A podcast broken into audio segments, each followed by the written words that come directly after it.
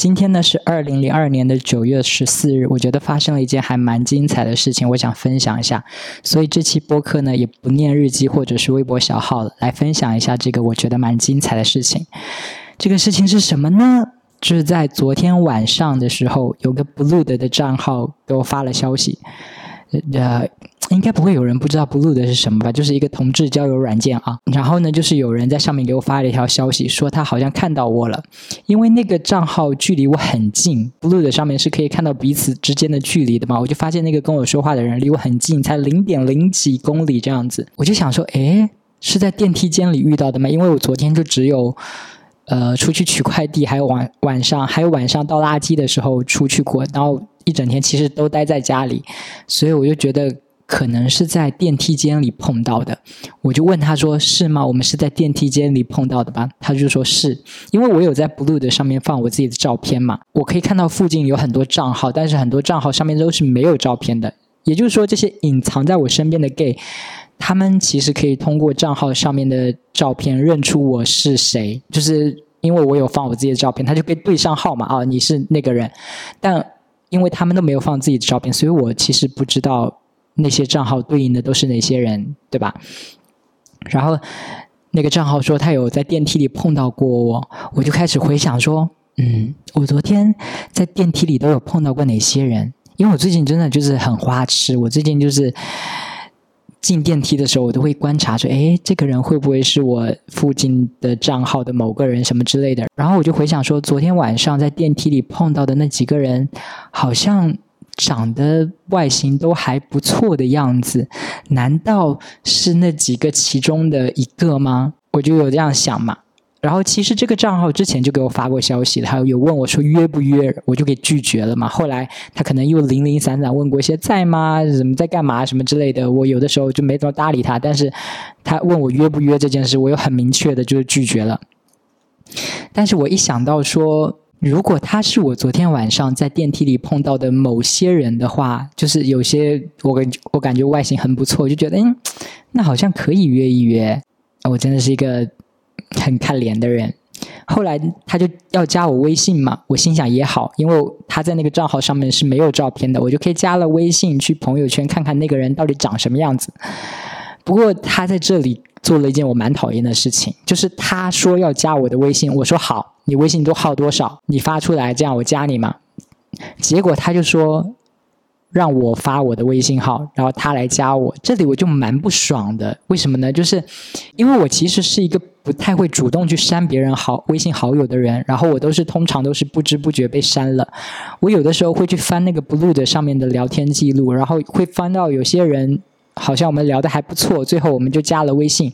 可是我看着那个 Blue 的上面的聊天记录。看到我们加了微信，但其实我已经想不起来说这个人对应的是我微信里的哪个人了。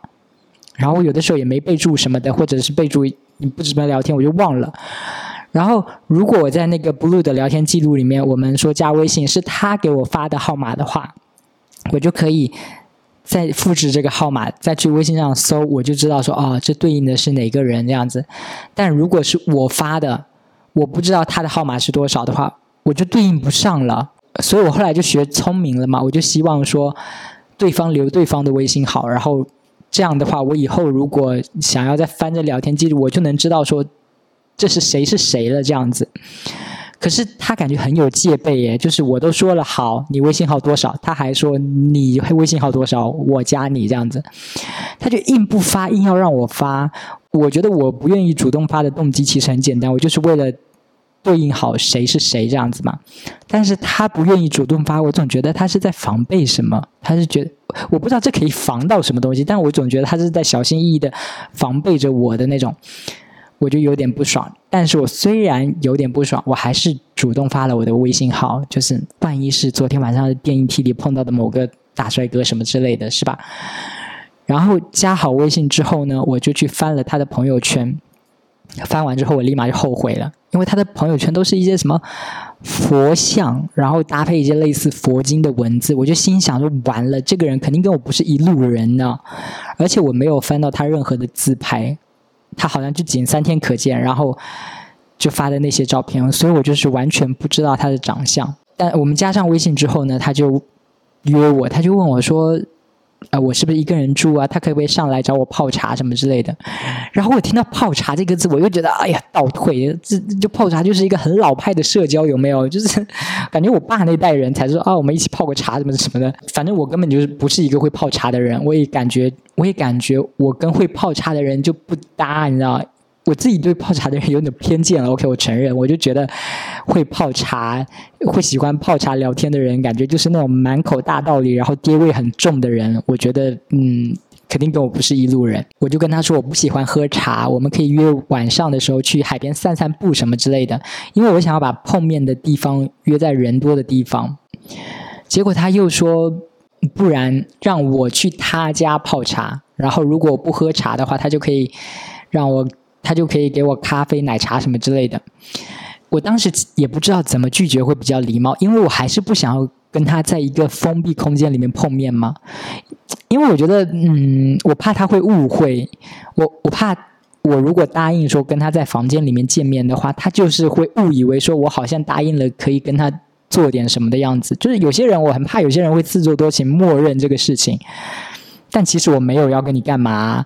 所以就是为了防止他有这样的自作多情，我就说，我就我就想尽量就约户外嘛。我觉得他不可能在户外对我怎么样嘛，对吧？于是呢，他就是问完说我要不要去他家喝茶之后，我就是一直没回。我今天在想，我应该怎么拒绝他这样子。结果我没回的这期间呢，他又发个消息给我，他说他被他朋友坑，他说他被他朋友坑了，然后他心情很郁闷，想要找人吐槽，想要找人吐槽一下什么的。我就想，哎。如果只是听听吐槽的话，我 OK 啊，我最喜欢听别人吐槽了耶，OK OK。然后，嗯，讲到这里，我突然想起我有个朋友对我的评价，就是他说别的 gay 约了都是去打炮，然后我每次约了都是去听故事的。我真的是，他说的非常对，就是我真的是这样一个人。反正我就觉得，如果只是去你的房子里听你吐槽一下郁闷的心情什么的，我挺乐意的。然后。嗯，而且我还是对他的外形有一丝期待，我就想说，万一是昨天晚上在电梯里碰到的哪几个男生的话，会是哪个呢？我就觉得，嗯，我还是要稍稍稍微收拾一下自己，我还特地的去剃了个胡子。后来呢，我就到了他给我的房间号那边，他跟我住同一栋楼啊，只是不同楼层，我在上，他在下那样子。我走到了他给的房间号的门口。然后看到了给我开门的男人，就是一个不太高、有点胖的男人，根本就不是我昨晚在电梯里遇到的人。然后我就问他说：“嗯，我们是昨天在电梯里碰到的吗？你你是昨天在电梯里看到我的吗？”他说是前天。我就觉得啊，好气呀！所以他是在前天在电梯里看到我的，结果昨天才发消息跟我说，害我以为说他是昨天的那一批人，其实他是前天的那一批人啊。然后我对他的长相完全没有印象，就是他可能有看到我，但是他的长相实在是太平凡了，我根本就是没有留下任何印象。但我这人就很怂嘛，我不可能说啊，你不是那几个人啊，我不想跟你见面，我要走了。我就是还是很礼貌的，我就是进了他的房间，还是可以听他吐吐槽嘛，是吧？还是可以听他提供一些精彩的故事。然后我本来是戴着口罩的，我进了他的房间之后也没摘，他就突然间双手。伸到我面前，我不知道他当时是打算捏我的脸，还是帮我摘口罩。但是帮我摘口罩也很奇怪啊，为什么要帮我摘口罩？我我摘不摘有什么关系呢？然后我当时就是下意识赶紧往后退了一步，就把我口罩摘了。我就想说，嗯，他是要摘我口罩吗？啊，那我自己来这样子。当时内心的反应很很瞬间的闪过是这个。他看我往后缩的那个反应，就问我说是不是很介意？我其实很想礼貌。不想伤他的心，但我又不想撒谎，我就说，嗯，确实有点介意这样。我我那个时候还有点怕会伤到他，就觉得我好像很嫌弃他的样子。当然，我内心是很嫌弃他，但我不能说出来，对不对？然后他之前有跟我说，他是在做佛具电商的，就是卖一些佛像啊，卖一些佛教的一些。那些东西对吧？然后进了房间，他整个房子里就摆满了那些佛像啊，然后那些神台啊、蜡烛啊。我看到有一面墙，然后那面墙上面就是一格一格一格的，然后那一格一格里面满满的都是有一个金光的闪闪的小神像，然后那个神像下面还写着不同人的名字。嗯，我说这是什么？他就跟我说这是点灯。然后他说了点灯，我感觉我好像大概。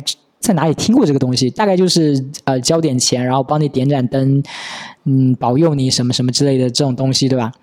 我们一开始就先聊天嘛。他当时在吃饭，在吃一个什么自热火锅什么之类的。嗯，我就坐到了他那个沙发上，他在餐桌上，我就坐沙发上。他就先跟我说，不要跟其他人说他在这个房子里卖这些东西。我还我一开始还是想说，为什么为什么不能说？他在怕什么这样子？然后他就跟我解释说，因为我们住的这个房子其实是商住两用房。我想着说，嗯，既然是商商住两用房，你用来做一些商业的事，有什么不可以的吗？他就说，虽然这是商住两用房，但是规定是不可以做。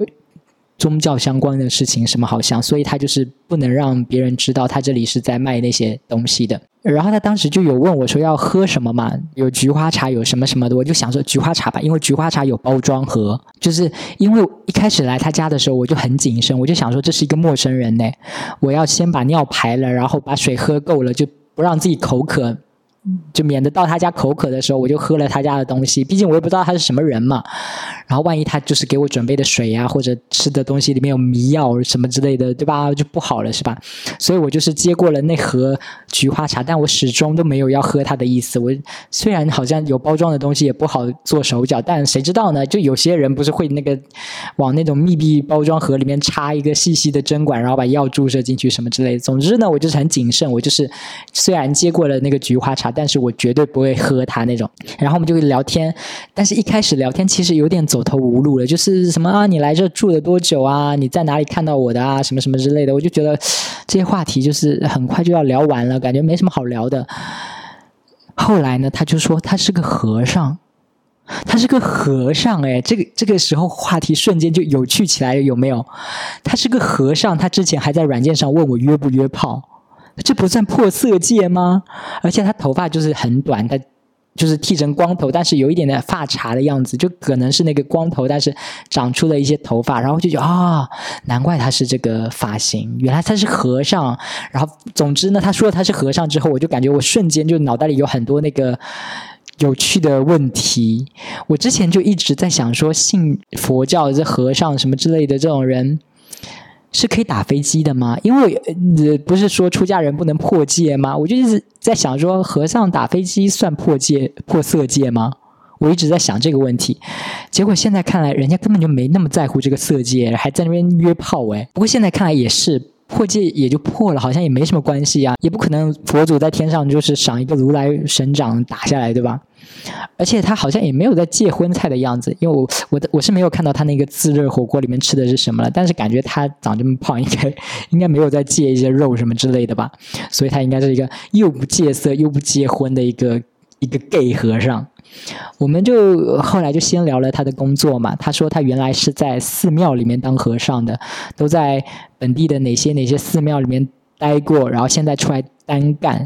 我听到单干的时候，我就满脸问号，嗯，和尚出来单干是什么意思？因为我想象中的和尚就是要在庙里卖卖香火、敲敲木鱼、念念经，是吧？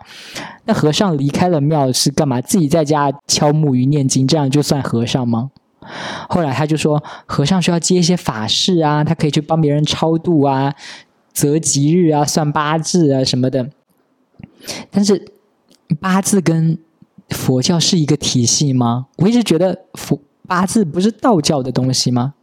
怎么和尚也可以算八字啊？但不重要了。总之呢，这就是他的生计，他就是在卖这些，他他就做那些法事，然后卖这些佛具嘛。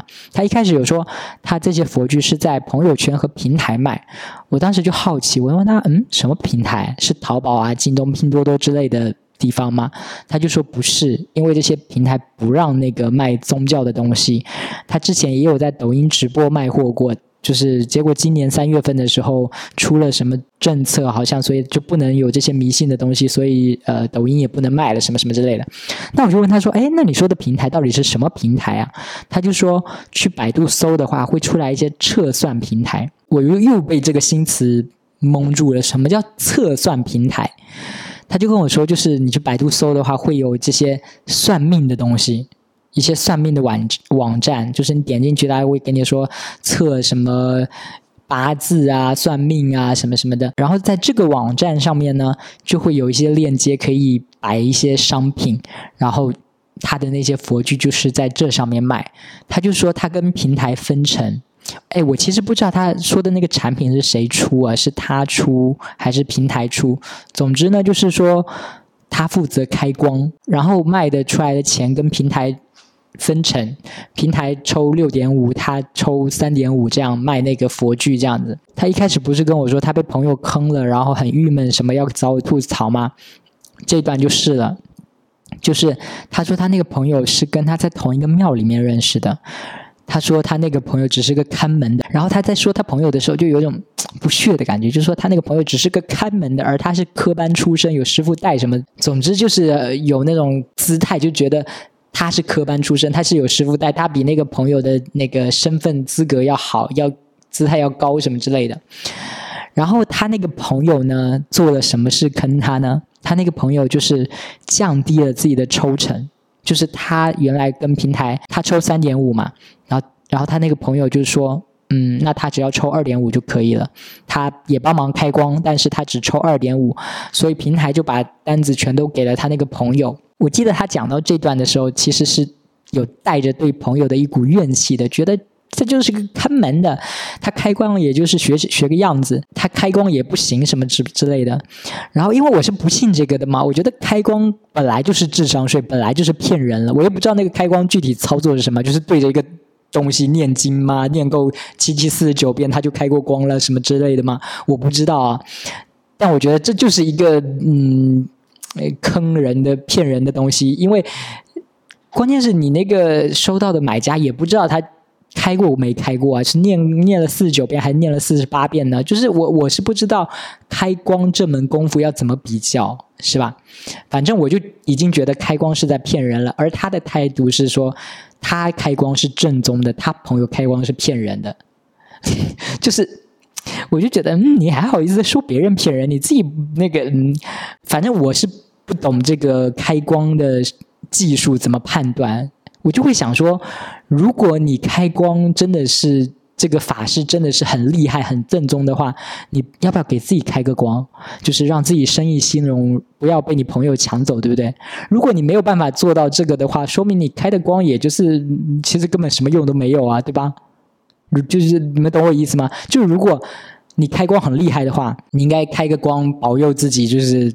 生意兴隆，但是如果你开的光并不能做到这一点的话，那说明你开的光根本就是没用，是吧？总之，我当时就看他吐槽他那个朋友，我就觉得有种在看后宫妃子那个较劲的感觉。他就是他当时就说说难听点，他就是开门的，他开光的那个三脚猫的功夫跟我怎么比呀？就是就是有那种那种。气儿劲儿在，就是说难听点，他就是个看门的。他开光的那三脚猫的功夫，跟我怎么比啊？嗯，就是有那种我自己内心把它想象成成那种后宫妃子在那边较劲的感觉。后来他又说了一个让我有点震惊的事，他就说有些心理医生没有办法对付的病人，会交给他来对付。我当时第一个想到的是啊，难道是那种病人说自己？看到鬼了，然后心理医生觉得啊，我对付不了这样的病人，然后就把那个病人推给这个和尚，说你去帮他驱魔吧。我觉得我这个脑子里冒出来的这个逻辑很顺，有没有？因为很多鬼片都是这样拍的，啊，鬼片里都是主角看到了鬼，然后一开始主角也没觉得什么，就觉得自己是病了，心理疾病，就去找心理医生，然后心理医生就是跟解答那个解答这个，发现哎，怎么都解答不了，然后有一些很奇怪的现象，自己也不能解释。于是呢，这个心理医生就带着主角去驱魔了，对吧？就有些恐怖片是这样的套路，所以我就想说，哎，他应该也是这个样子，是吧？一些心理医生解决不了，觉得说啊，他要驱魔，然后就把他推给这个和尚，让和尚就给他驱魔这样子。但是那个和尚告诉我说，不是的，他他。接到的病人，也就是聊天，听对方倾诉，然后帮忙分析什么的。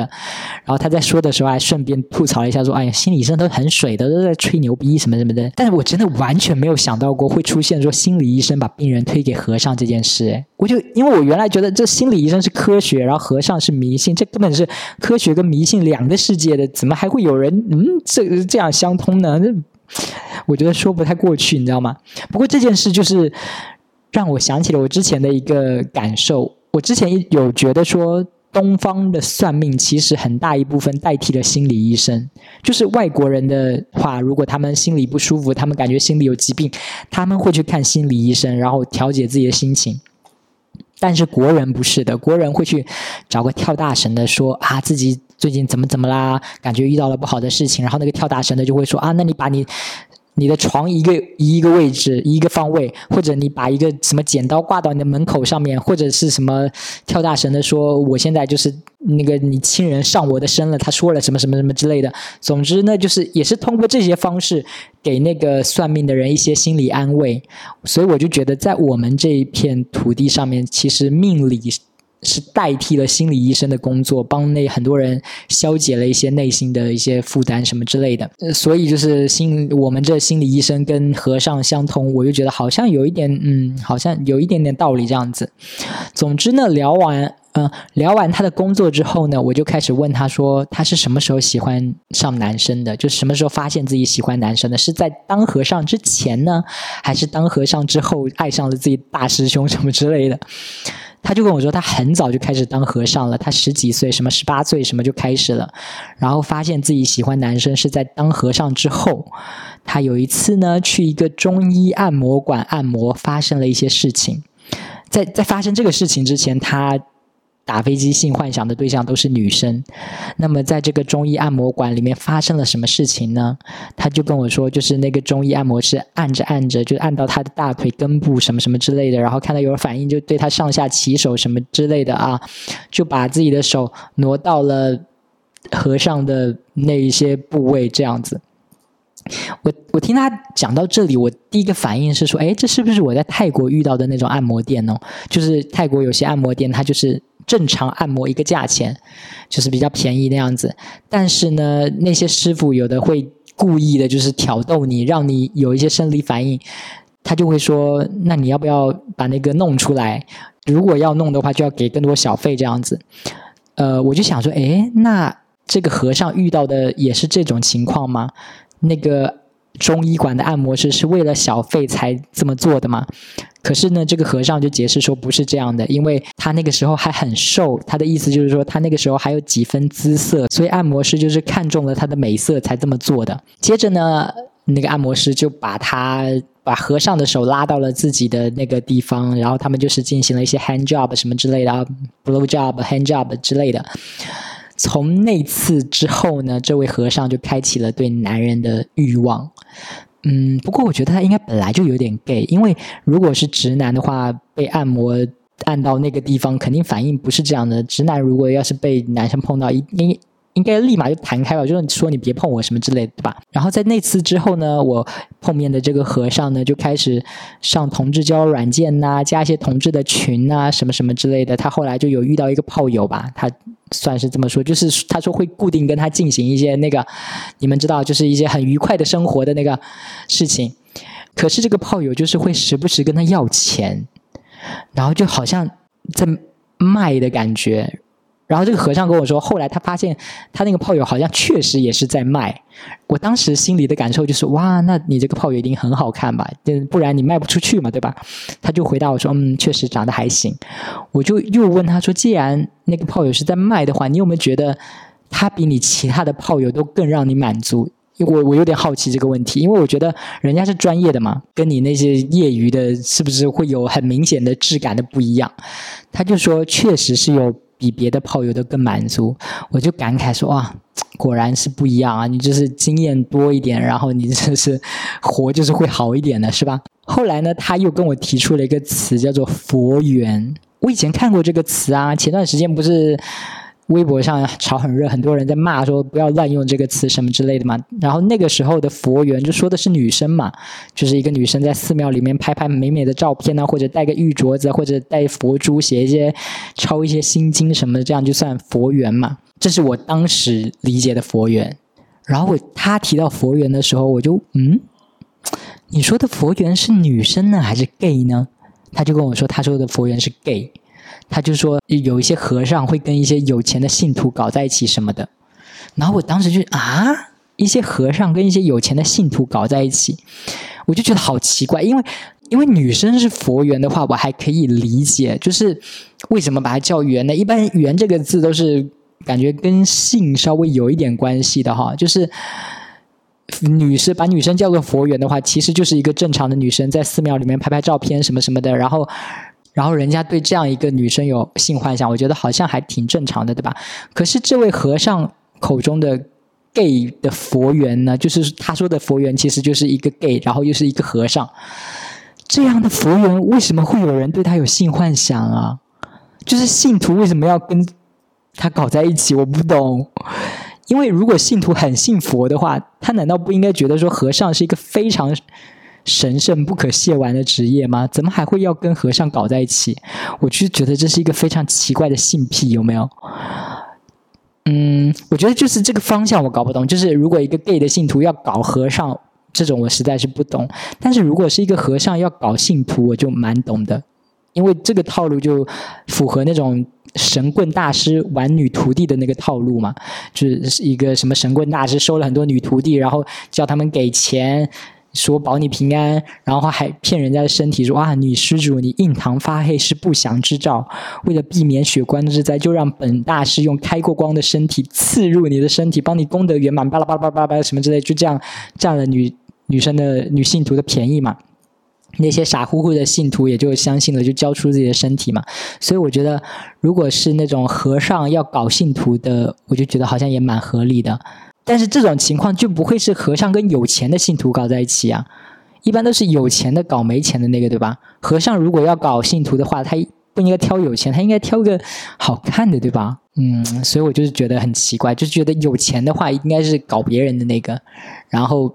如果和尚要搞的话，就不会说我我要挑个有钱的搞，因为如嗯搞的话有没钱，你其实没有没有在身体上有什么特别的感受，对吧？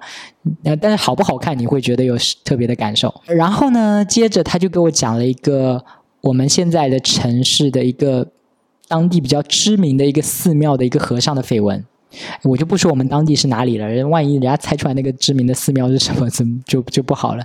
总之呢，他就是说。我们这当地有一个知名的寺庙，然后事情就发生在今年。这个知名寺庙里面有个比较资深的和尚，然后那个和尚是个 gay，这个资深的和尚是个 gay。每次有新的和尚来的时候呢，他就会看说这个和尚的新和尚的外形怎么样。如果外形不错的话，这个资深的和尚就会借这个职务之便，这个上下级的关系，去想办法让那个新和尚跟自己进行一些。你们懂得，就是一些破色戒的行为，而且这个资深的和尚还把自己的一个炮友，就是剃发养在自己的身边，一起当和尚。就是我不知道，可能那个原来是他的炮友，然后他就觉得，哎，你的工作也不赚钱，不如你来我这，我养你啊，我给你钱什么之类的。然后那个炮友就剃了头发，成为了他的小和尚，然后他给发工资之类的。我我不知道，大概是这样子。结果呢，那位炮友觉得。这个资深和尚钱给的不够多，还没给够，两个人就闹翻了。然后那个炮友就开始写小作文，准备跟这个资深和尚拼个你死我活。然后就是写了小作文，到处群发。我就问他说：“哎，那那那这个资深的和尚工作有受影响吗？”呃，然后跟我见面的这个和尚朋友就说：“嗯，这个资深的和尚挺有关系的。”就是挺有后台的，即便就是小作文满天飞，但是对他工作也没有任何影响，就是了。我就觉得他跟我讲的这些，其实还挺精彩的，有很多事情是我根本就想不到的。就比如说，就是我我以为佛门禁地是吧？结果其实如此淫乱。我以为就是和尚们都在清规戒律，其实人家根本就没有在在乎什么破色戒什么，人家都已经。没有在想说搞打飞机是不是破色戒，人家就直接都搞上同性恋了，人家是吧？然后聊到后面呢，我就说了一句，我就说你当和尚挺方便的哈，就是家人也不会催你结婚什么，你就说我是和尚，我不结婚什么就好了。然后又问他说，诶，那你有想过就是让家人知道自己喜欢男生什么的吗？他就问我说，为什么要让他们知道？我就说，嗯，就看个人呐，有些人就是喜欢自己坦诚的。做人嘛，就不喜欢隐瞒嘛，就想要拥抱自己什么之类的。然后我就想，我是不是拥抱自己这个事情打开了他的开关还是什么的？我就觉得我在说这段话的时候，他突然间站起来了。就是他吃完饭之后，他就坐到我隔壁的沙发。然后我讲到这段话的时候，他突然站到我面前了。我说拥抱自己，然后他就说要不要抱一下？然后我心想着啊，果然还是来了这个色欲熏心的臭和尚。但我表面还是很礼貌，我就是没有很强硬的说我不抱，我就说嗯，还是不要吧。结果他还是不死心呢，他就是还是凑过来凑到我面前。我当时就想说，我不要跟你抱，我要走了。他就抓住了我的手腕，就硬把我抱住。但我真的是一个很不会翻脸的人，我这个时候还在在乎。我是不是还礼貌什么的？就就反正我整个人出现一个很尴尬、很扭捏的状态，就是要挣脱，但是又没有很用力的那种。他就一边抱我，就一边说：“就是嗯，我不干嘛，就抱一会儿。”我就被他从后面抱住嘛。我可以感觉到他在身体在蹭我什么之类的，但我不想把场面弄得很难看，或者把他激怒了，是吧？我也我也打不过他，万一他等下在佛祖面前把我杀了怎么办，是吧？我就服软了，我就说：“嗯，那就抱一会儿。”说完之后，他的手就开始往下，你知道吗？他就开始要摸我的裤裆，但是他往下的时候又说啊，我不会伸进去的。但我就觉得这个行为我已经受不了了，我就赶紧挣脱了，我就走到他房子的门口，开门出去，而且他家门还两道，你知道吗？我就很怕他开第一扇门，开第二我好怕他追上来哦。后来我都不敢等电梯，我就赶紧就是跑下了楼，跑下了那个楼梯间一层，然后跑到。对面的另外一边的电梯去坐电梯上楼，后来就跑回家了嘛。我就跟我朋友分享了这件事，我朋友的反应都是：“你还好吧？你没事吧？”好像我发生了什么惨剧一样。但我其实内心觉得还好哎，我没有觉得我好像是被什么性侵犯、强暴什么之类的。我就觉得嗯。但我觉得可能是因为我是男生，如果我是女生的话，好像一切都会不一样了，是不是？如果我是那种贞操观念很强的女生，遇到这种事情，那个女生可能就会觉得啊，我脏了，我被玷污了什么之类。但我其实没有任何贞操观念呐，我就是个荡妇啊，我就觉得嗯，被那样抱一下就可以换来这么多精彩的故事，还不错哦。今天嗯还挺值当哦。但我朋友还是很担心我，他就说哇，我胆子真的很大，去陌生人的家里。而且我就小小只的，细胳膊细腿的，我又打不过人家，到时候被人绑起来怎么办什么的？我就说没事，我不会把自己搞到那种地步的，对吧？被绑起来之前，我肯定立马就把裤子脱了，就就就顺从他，就说，哎，不就是要干我吗？就是别打了，别别别打我，别杀我，就是让你干就是了。这我我觉得我是那种人，对吧？然后我觉得我今天的经验就是，嗯，很棒，我就是被和尚给性骚扰了耶，就是。嗯，人生能有几次这样的机会是吧？而且，而且，就是这件事更坚定了我对这些封建迷信的不信任。就想想看哦，那个和尚 gay 哦，还到处接法事，帮人算八字、择吉日什么什么的，就好像啊自己很厉害，会预知未来一样。但实际上呢，他如果够厉害的话，他是不是应该在我来之前就算一卦，算算我会不会跟他那啥，是吧？算准了再霸王硬上弓啊，不会。不至于像现在这样失败，对吧？但事实就是他根本算不出来，这什么算八字这些东西根本就是糊弄人。OK，不过就是他跟我住同一栋楼这件事有点尴尬，因为我们的房子都是靠近同一边的电梯，我以前都是走比离我比较近的这个电梯，以后不能走这个电梯了，以后就是可能会碰到他，我要。放弃这个电梯，跑到另外一边电梯以后就上下楼了。嗯，好，这就是我觉得很精彩的故事。呃，这我我我觉得我真的很怪，有没有？就是被被硬爆了，被那个啥了，真的，嗯，完全心情没有受影响，还觉得挺开心的，就是听了这么多事情。好了，嗯，这期就到这里结束了，拜拜。